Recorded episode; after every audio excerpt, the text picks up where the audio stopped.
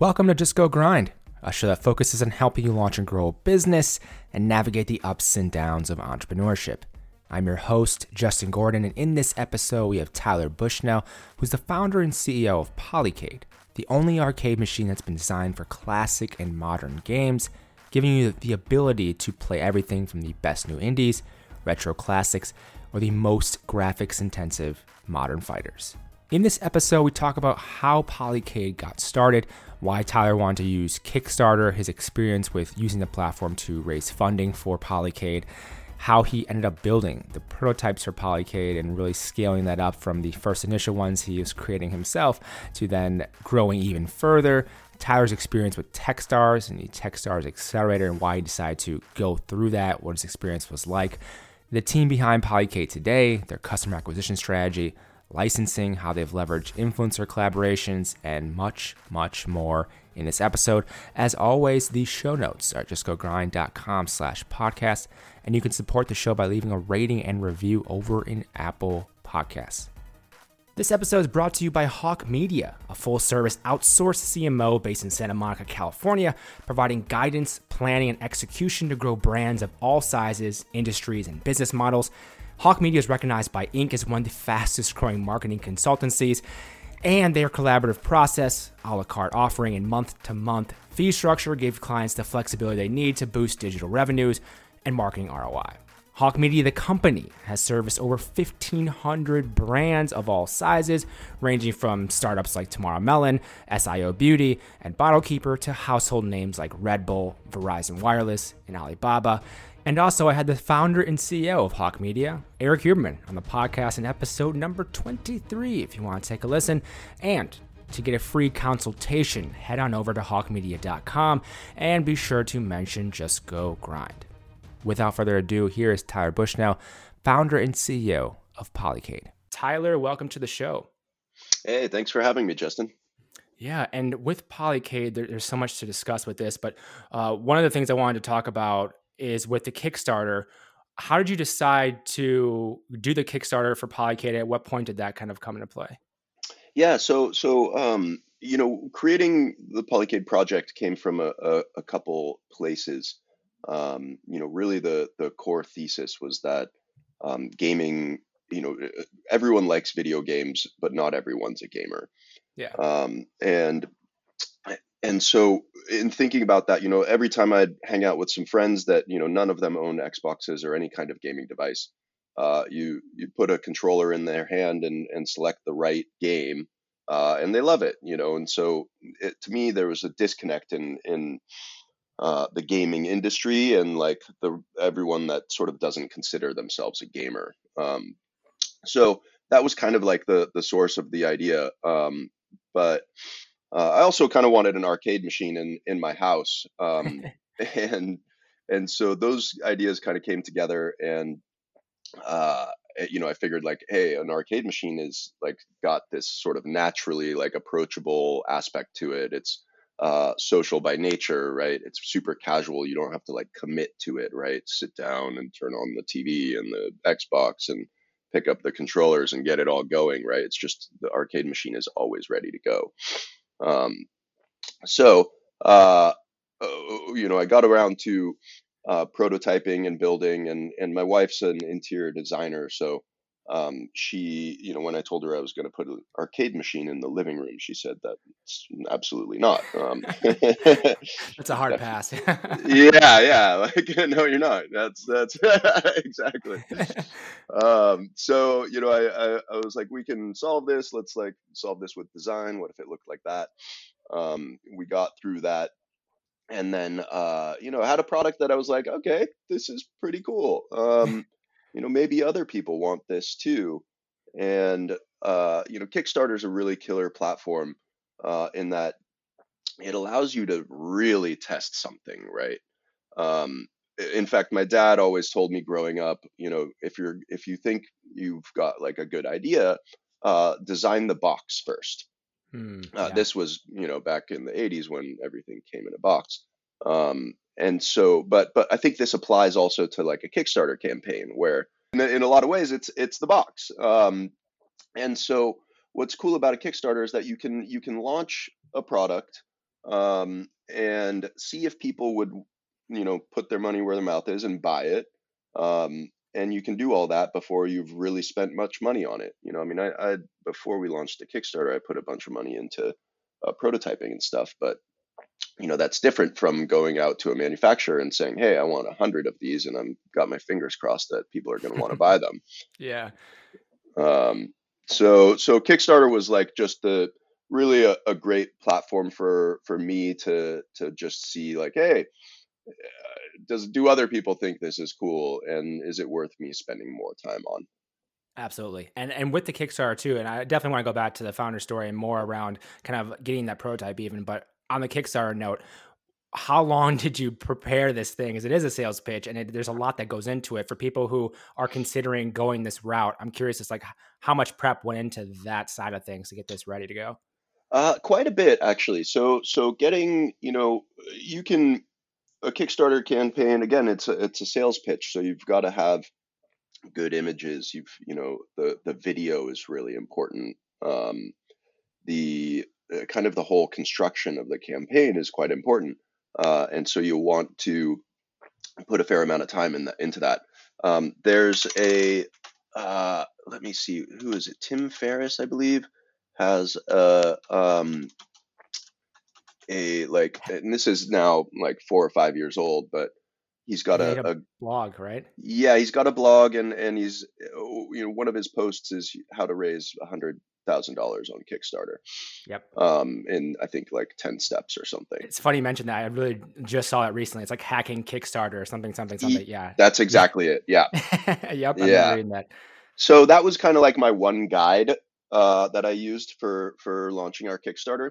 Um, and so he's got some tactics in there that are uh, things like you know uh, reaching out to a bunch of bloggers that you think you know write to people who would appeal to your product. Um, so uh, what I did leading up to the Kickstarter is I reached out to maybe 20 different like writers and bloggers, and I said, hey, like, would you write an article about this Kickstarter that I'm launching on the day that it launches?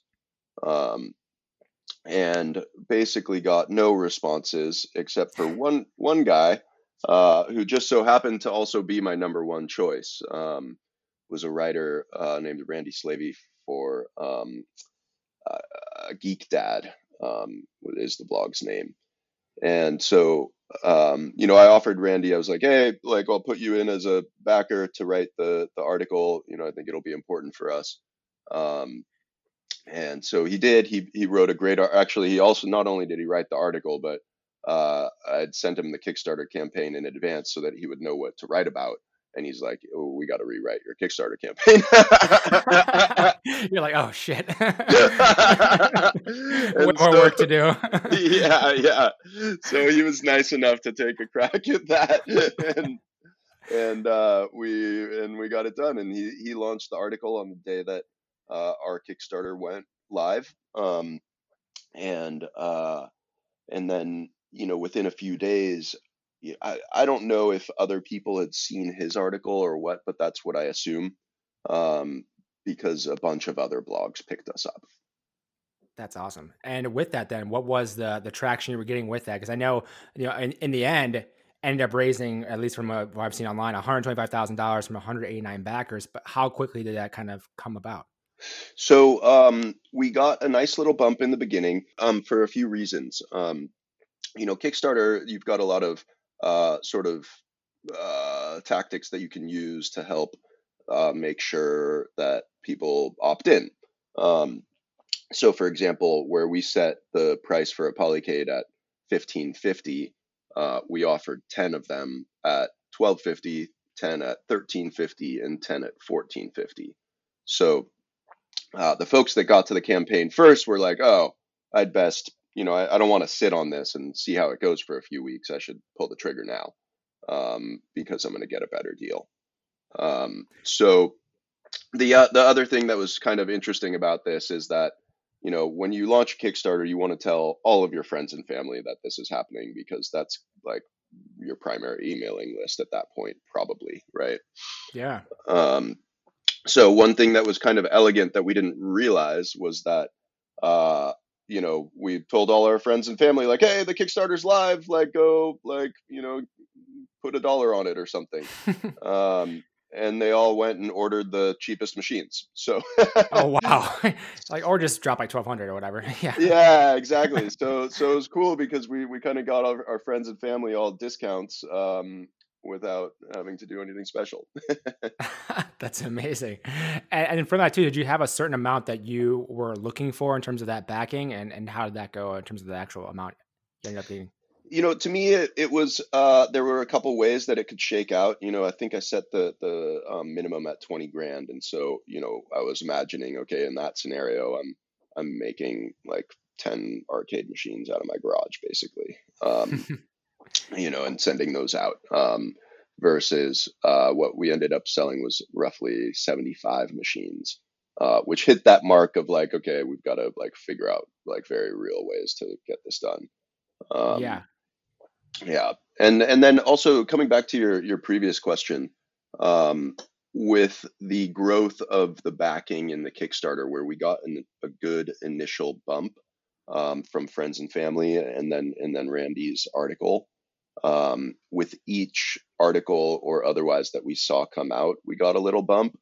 And then at one point, Uncrate picked us up. Um, that was maybe like a week or two into the campaign. Uh, and as soon as they posted about it, we got like, I don't know, 30 people signing up for machines. Wow and it goes to show obviously that that side of things how big that is. And even for perspective from people i mean this was what 2016 2017 you were doing yeah. this kickstarter? Okay 16 yeah, yeah. 2016 yeah. So actually different. it's 15 actually sorry. Um 2015 yeah the end november 2015 yeah Gotcha. And even now, there's a number of different, whether it be Kickstarter for products specifically, but then different crowdfunding platforms, which having those backers is important because they are your evangelists of sorts to kind of help you along the way. Yeah. One thing, one thing I want to go back to though, because we can't just gloss over this, getting getting the prototype side of things. Like, take me through that process. I, am assuming that took some time, took some capital. Uh, how did that go from going from okay, I need an, a, a beautiful machine that I can have in my living room, so my wife allows it, and also like that is functional that does everything we want like how did that kind of go with the prototype yeah absolutely so um i'm i'm like a, a read the whole menu kind of guy um and so you know restaurants or otherwise i'm like i want to know everything that's available before i make my decision. Um, and i, I kind of took that same approach um, in building the arcade machine. So i'm originally a software engineer. Um, i've you know built my share of PC computers and uh, played with, you know, dabbled in hardware here and there. Um, but uh, this would probably be this was the the biggest hardware um, project I had ever taken on, um, and so I spent a lot of time um, buying random like various hardware uh, arcade components that I could find. Um, tested, you know, ten different types of buttons and like a maybe like uh, I don't know eight different eight to ten different joysticks. Uh, I really got got deep and figured out you know what's different about these.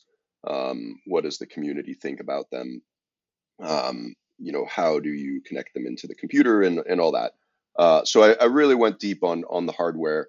Um, I didn't want to just do what people were saying to do online because um, the kind of the farther I got into it, the more I sort of discovered new things that I hadn't really read about online. And yeah. so it was like, okay, there's something more here that people are missing. They're they're looking at it from sort of tunnel vision.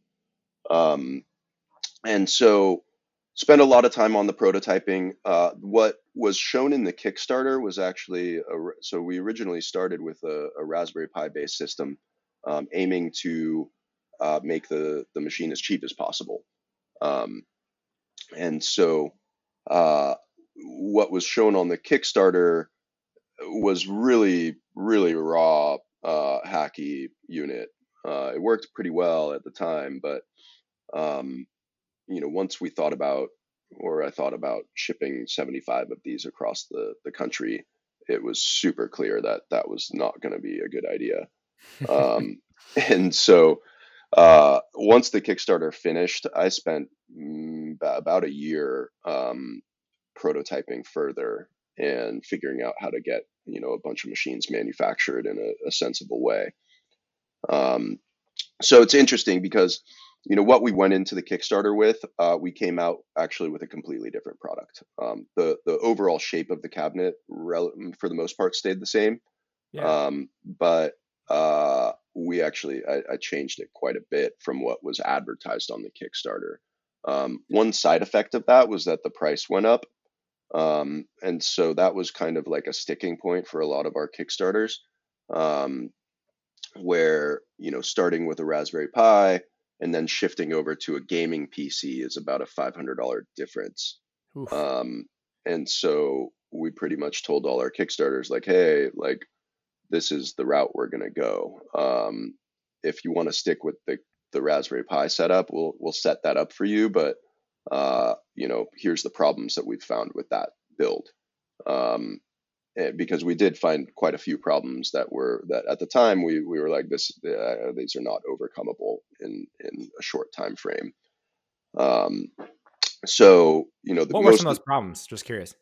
Yeah, so Raspberry Pi has um, uh, sort of like this uh, power problem where uh, if you shut it off at the wrong time, it kind of like wipes doesn't wipe it it corrupts the SD card. Hmm. Um, and this is just kind of like a hard fail. The only way to fix that from there is to start with a new SD card, really. Um, and there's not like a great workaround for this. Um, you know, the the unit doesn't have a power button, um, and it yeah, it has to do with just shutting it off at the wrong time. So that was that was the biggest issue. Um, but beyond that, um, there's no way to legally get games for it. Also um, tricky then. mm-hmm. Yeah, and so you know, we're with our Kickstarter, we were like, uh, we advertised some games that it was going to come with, and we were thinking like, okay, like we'll be able to get these. You know, at the time, I didn't know anything about game licensing. Um, but I, uh, as a dreamer and a, a, an optimist, I figured, hey, we'll we'll be able to get some of these titles at least. Um, and so, you know, yeah. I was just curious, what was the response uh, when people were? You told them, okay, well, we have to switch systems because this is obviously for the better of the product. It's going to be better overall and everything, but it's going to cost more money. What was the the response like from people? Uh, most people didn't really mind. Um, they were like, "Hey, that does sound better. Um, let's go that route," you know. Um, and then, uh, you know, we also put that in the context of like a lot of other options as well. So it was like you could, you know, it, an interesting thing we found with a product in general is that you know if you price a basic version at uh, twenty five hundred and then the the good version is three thousand. Uh, about 95% of people buy the, the $3,000 one. Um, and so, uh, regardless of how much better it is, I mean, we actually did that, and um, the better one was more complicated. We called it the pro version. And we had a, you know, everyone was buying that, and then they'd get it, and like be confused about the parts that were complicated. And so it was like, well, you weren't supposed to buy that one. Um, but you know, that's yeah, and that's and that's our fault at the end of the day, right? Of like, course, of course. So we ended up uh, just a couple side notes there, but uh, so really, you know, for the most part, it wasn't a problem for the Kickstarters.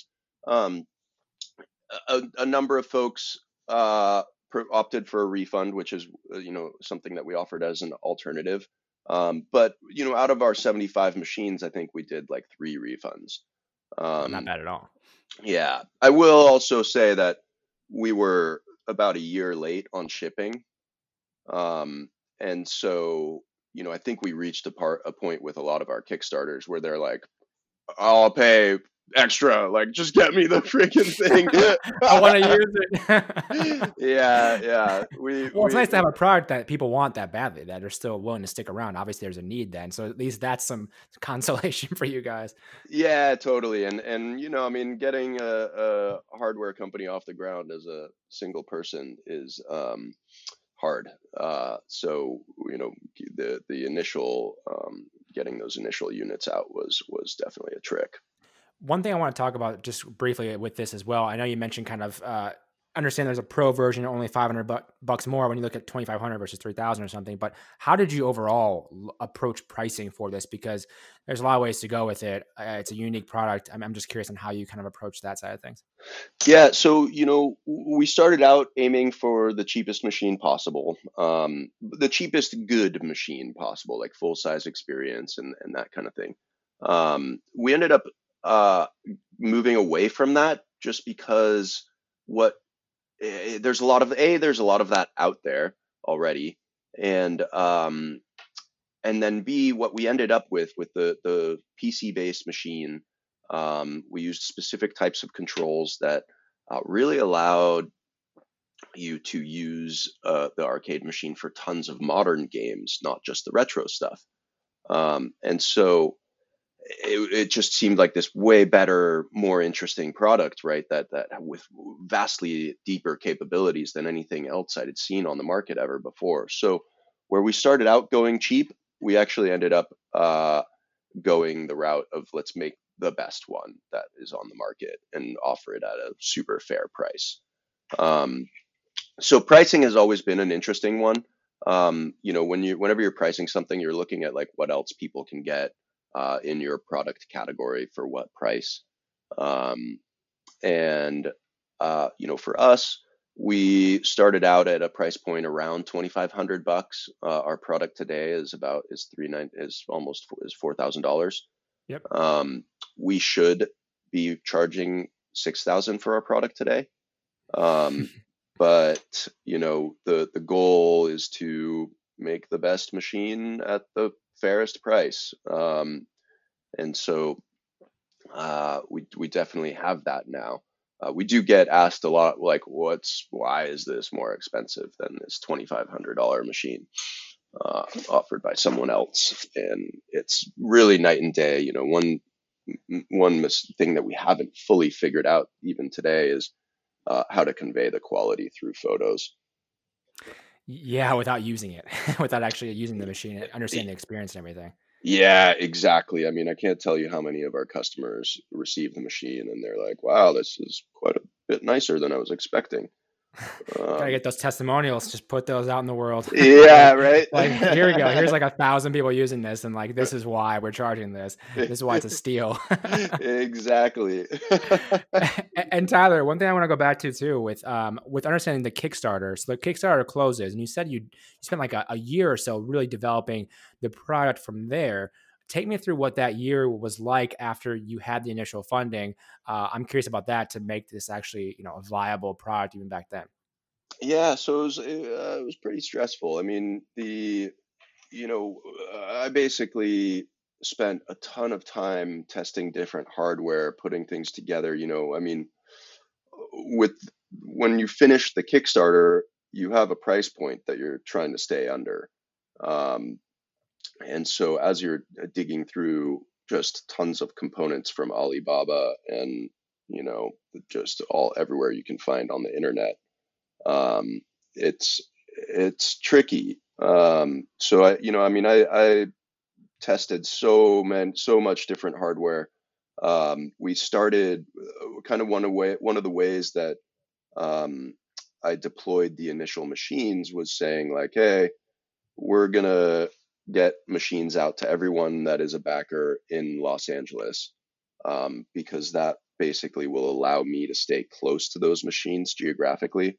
Yeah. Um, and so what we'll we'll do is we'll put out these you know 10 machines that are how we think we want to build them um, and see what happens uh, and that was that turned out to be a great strategy um, because before we ended up shipping machines around the country, we we changed out like I also say we when it was just me the whole time, kind of like practicing. But uh, and it's funny when you're like a, a one guy company and people call and they're like, you you gotta say we because makes you sound bigger for sure. yeah, that's right. It's like it's like well our team is working hard to you know whatever. Yeah, it's, yeah, it's obviously it's, you're the founder though. But yeah, that's um, tricky. yeah so so there was um yeah, uh, quite a bit of that, and and uh, you know, testing, ordering parts, um, sending out a few machines, and then we ended up swapping out a lot of the components for more reliable things. Take me through then with those people that had those initial machines, especially in Los Angeles. Then, I mean, were you just sending them out and asking like the feedback side of it? I'm curious as to how you went about that, getting feedback from these initial customers that would kind of dictate what would happen in the future. Like, what were you doing at that point? Uh, that so I didn't do much actively there. Um, I, I got them the machines and uh, and usually if there was something wrong, they'd come to me. So uh, so I kind of got the feedback naturally that way. Um, people saying like, "Hey, the speakers are like popping and stuff. Um, joystick doesn't work or whatever it was," and so I'd, I'd go and like, you know, fix that machine on site and figure out what was going on and and kind of take that info back and and you know modify the the next few machines that I was putting out.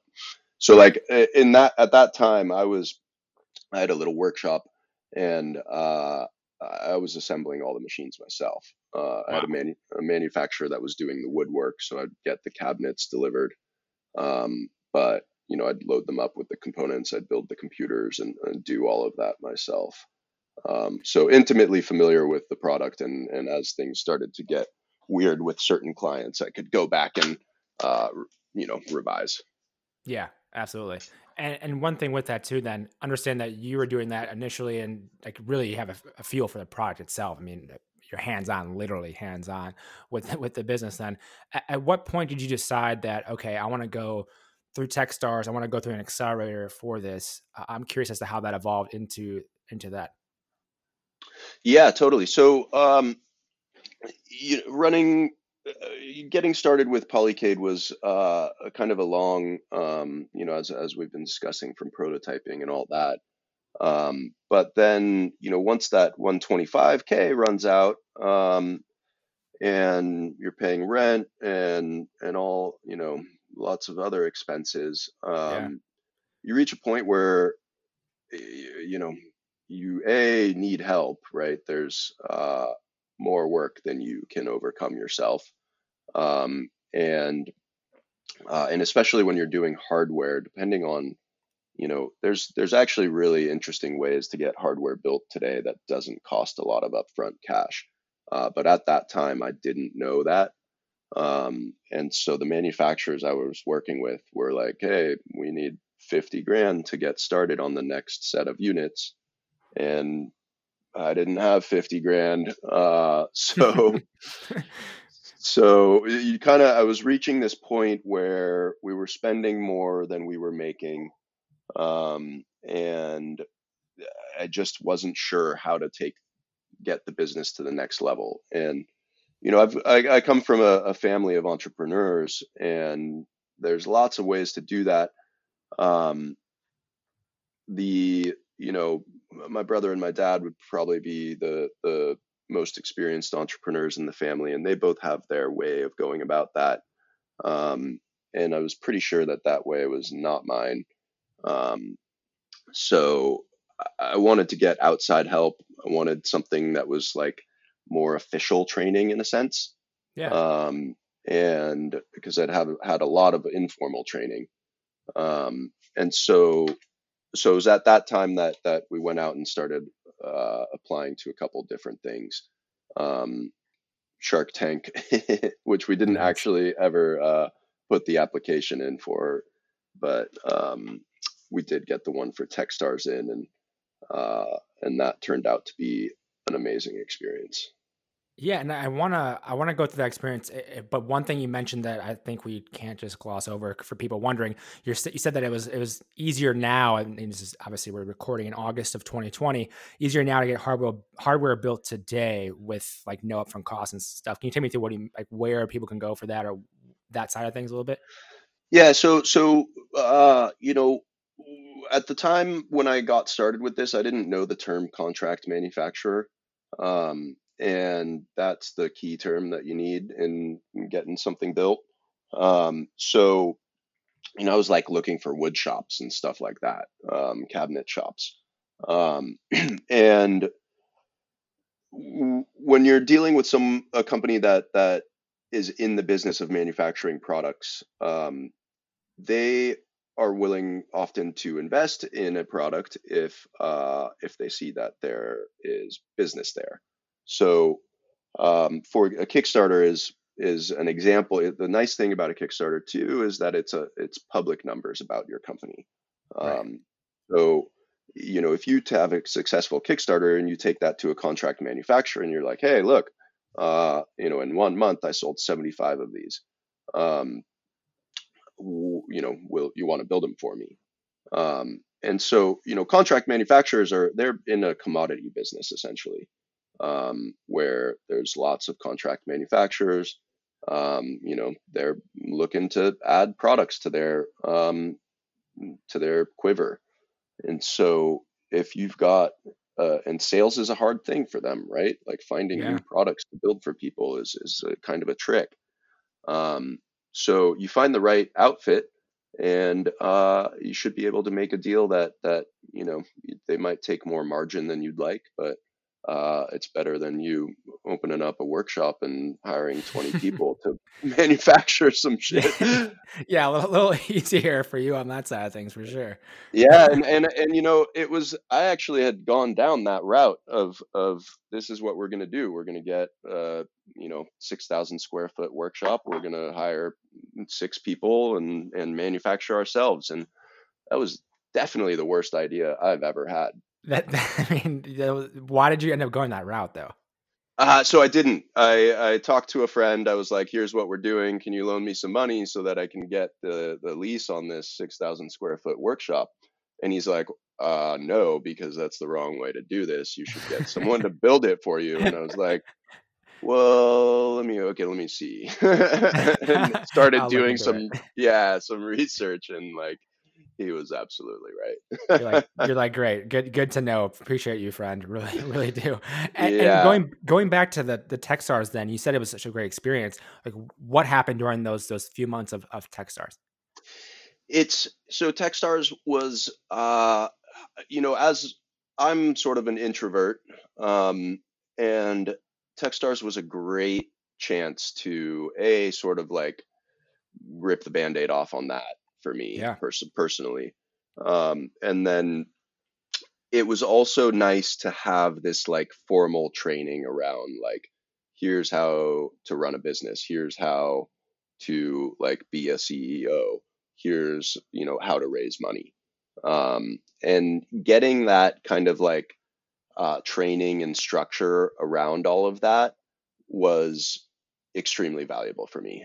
Um, and and not only in the sense of like you know here's how to do these things but also the brainstorming and like how to think about a big business and like what makes it a big business and like what's you know do you want to be in the in the business of selling a four thousand dollar arcade machine? How you know how many of those can you actually sell? Um you know what's the market size for that and all of that? Um and so uh it was a great way to reframe how you think about things. Um and then additionally uh the network that you come out of techstars with is like incredible. It's unmatched. You know i mean we had mentors in techstars that you know a guy that was a three-time founder right where he has like created companies and sold them and he went through techstars after doing that three times. And and it was like well what what are you getting from this and he's like it's about the network man like if i you know i'm in here like for the network so now i i get to tap into this network and um and use it as my own And to that point, then eventually from there, you raised a, a seed round as well. Then was that through Techstars, or the network of people you found through that? I'm just curious on how that went about getting the seed round for Polycade as well. Yeah, so so um, Techstars is really uh, is great at, at at teaching around that, um, you know, fundraising and whatnot. Um, we did our seed round. Uh, probably got introductions to uh, over, I think it was like a little over 140 different investors, Wow. um, and just about every single one of those introductions came through the Techstars network. Um, and sometimes not, but you know, I mean, they the they really taught me how to like mine LinkedIn and use your own network as well as the Techstars network to like reach um, to reach people for warm introductions, right? Yeah. Um, like a lot of VC websites have that like you know contact us and pitch your business uh, as like a link on their website, and I, I feel like that's got to be like you know where companies go to die. Um, I've interviewed uh, probably a dozen uh, VCs for a different show, and at this point, I've talked with probably dozens, and they all say warm intros. I mean, that's the number one way you get into yeah. contact with them. Right. Totally. Totally. Yeah. And from that, then, so going through Techstars, great experience, build a network from that. You raised a, a seed round as well uh, because of that, and through that network, you've kind of built along the way as well. Then, take me through then what does Polycade look like today and the current environment with with COVID, how has that affected uh, the business? Yeah, so um, we basically came out of the TechStars program um, uh, fully targeting the commercial side of the amusement business. Yep. Um, and and so we, you know, our our primary mission in for the last two years was getting polycades into like bars and restaurants and these other sort of public venues. Um, COVID has has uh, caused us to pivot on that. You know, our our mission has always been, uh, you know, our thesis has not changed, um, and our mission, our our roadmap was always to start with the commercial and then move into the home space. Um, yeah. So COVID has just kind of switched that around now.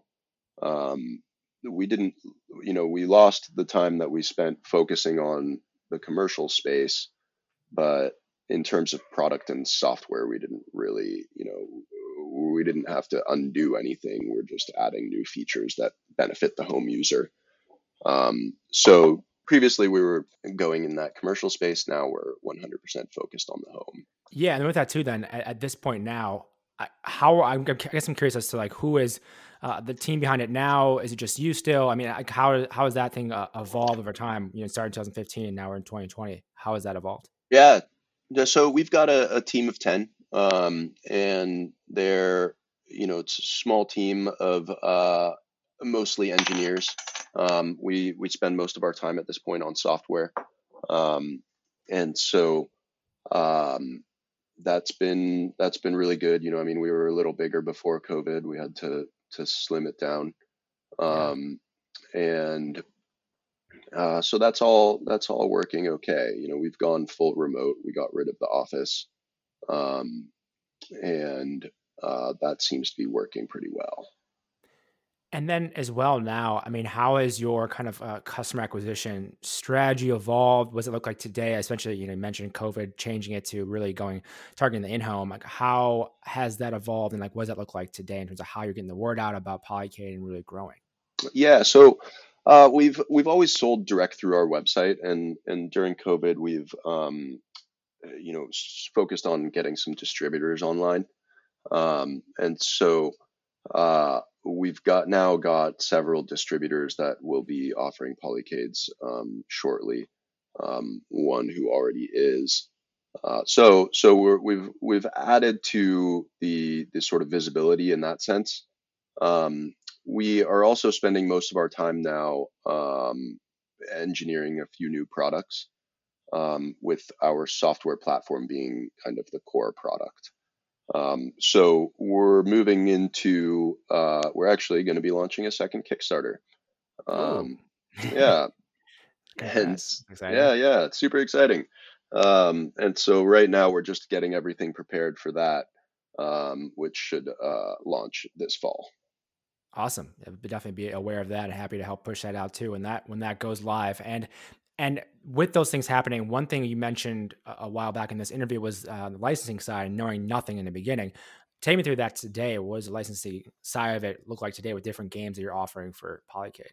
Yeah, totally. So licensing is an interesting thing. Um, it's especially in today's market. You know, I mean, when we got started in in 2016, that probably would have been a pretty good time to be um, doing the licensing stuff.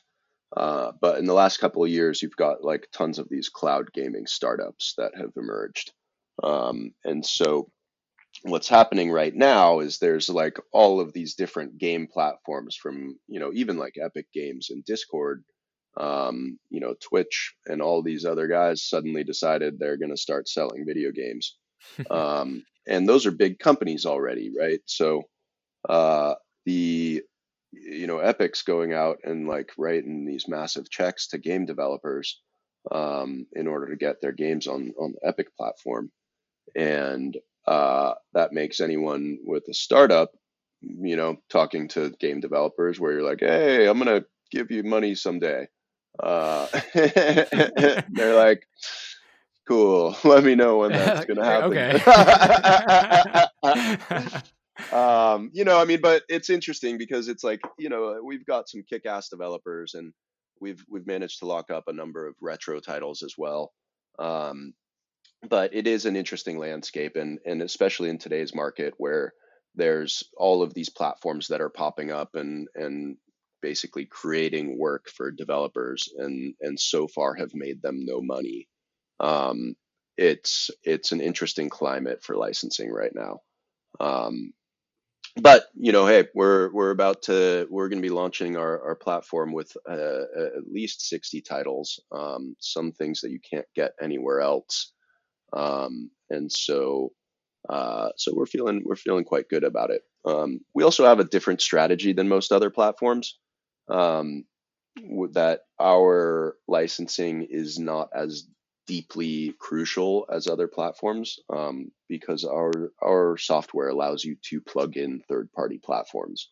Um, so uh, what that means is is you know you can download our software, you can install it on your PC, um, and then play you know play games with an Xbox controller. Or we've got a, a controller coming out as well, um, and uh, so while you can buy games directly through the Polycade platform, uh, you can also plug in third party platforms. So if you own games on Steam or you own games on GOG, uh, we should have an Epic integration soon. Um, you can connect those accounts of yours into our software, and then our software will pull in all the games from those different sources and kind of aggregate them into one place so that you can browse and choose and play from there. With Polycade as well, I mean, you, you have a lot of different uh, people that have used this and bought this. How has the, the press side of it and getting some interesting characters, let's just say, that to use Polycade helped you kind of grow? Um, yeah, the the you know we've always gone through an organic marketing route. Um, we've attempted to do you know web uh, web ads and and that kind of thing. We've never really seen them uh, do super well for us. Um, what has worked for us in the past uh, is influencer um, kind of posts and collaborations, um, and so uh, and that can be an interesting interesting uh, you know way to go. We've done a lot of uh, what you know influencer trades essentially where um, XYZ you know musician or rapper uh, is interested in getting a polycade. And so we're like, hey, cool, we'll trade you one for a few posts to your Instagram. Um, and so that's worked pretty well. Um, you know, it's both worked well and also worked not at all. Um, so like, you know, Juelz Santana, for example, legend. Uh, I mean, yeah. he he did a few posts for us, and and it did amazing for us. Um, Meek Mill, no, like he, yeah, and and the interesting thing too, Juelz has had 1.7 million followers at the time of his posts, um, and you know, I mean, he we got uh, he sent us roughly 16,000 followers, and um, you know, we probably saw 30 sales come out of it uh, eventually over over a course of about a year. Um, sure. And uh, you know, Meek Mill did a post for us, and we got maybe a thousand followers, and that's it. Um, yeah, and, and Meek, like, go ahead. It, eh, well, he had at the time had 14 million followers, right? So, um, like more than uh, you know, seven x what what Juelz had. And and you know, you also see like I mean, if I showed you those posts that the two guys did, uh, you'd be like, yeah, that makes perfect sense. You know, like Juelz put like incredible love into his posts, and you know, Meek like did basically nothing, um, zero effort.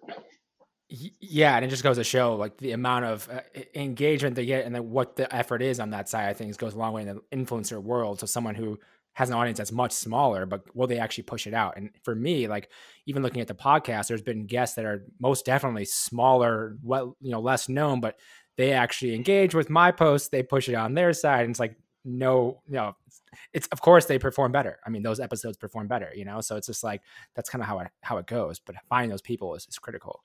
Yeah, totally. And and and a lot of you know in in um, influencer marketing these days, the kind of the running um, uh, thing now is that uh, the smaller ones do better.